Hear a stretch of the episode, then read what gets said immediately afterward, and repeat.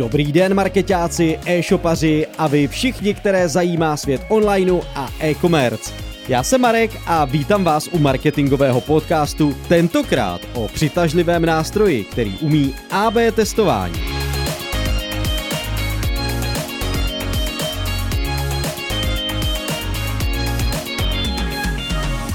Přestože se ve vodách online marketingu pohybuji už velmi dlouho, byla pro mě novinkou služba Google Optimize, ke které jsem se dostal čirou náhodou, a to když mě kolega požádal o pomoc.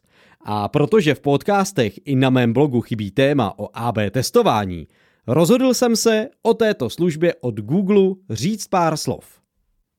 Jak už jsem trochu napověděl, tento nástroj je výtečným pomocníkem v oblasti e-commerce je založený na testování a zjišťování, která varianta na webu je pro uživatele přínosnější. Pojďme se ale rovnou podívat na příklad. Google Optimize nejvíce oceníte ve chvíli, kdy si nejste jisti, zda vám nějaký prvek na stránce přinese konverzi, ať už objednávku, odeslání formuláře nebo jiné přínosné kliknutí. Pokud třeba uvažujete o provozu četovací aplikace na svých webových stránkách, Můžete jej nejdříve otestovat na svém publiku a chat tak spouštět pouze vybraným náštěvníkům. Jako cíl si zvolíte kliknutí na chat, spustíte daný experiment a po čase jednoduše vyhodnotíte. Tento online nástroj, ač vypadá na první pohled složitě, je v podstatě dost jednoduchý. Je propojený s Google Analytics, takže pokud jej využíváte, tak cíle vyberete snadno a nebudete je muset nějak složitě nastavovat. Jak experimentovat s Google Optimize? Můžete testovat v podstatě cokoliv.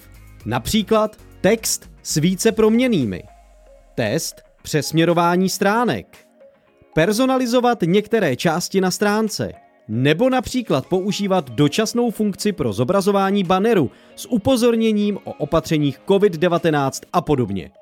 Dá se ale říct, že se u zmíněných příkladů AB testování už jedná o poměrně pokročilé funkce, takže pro začátek doporučuji zaměřit se pouze na jednodušší příklady a až následně zkoušet složitější experimenty.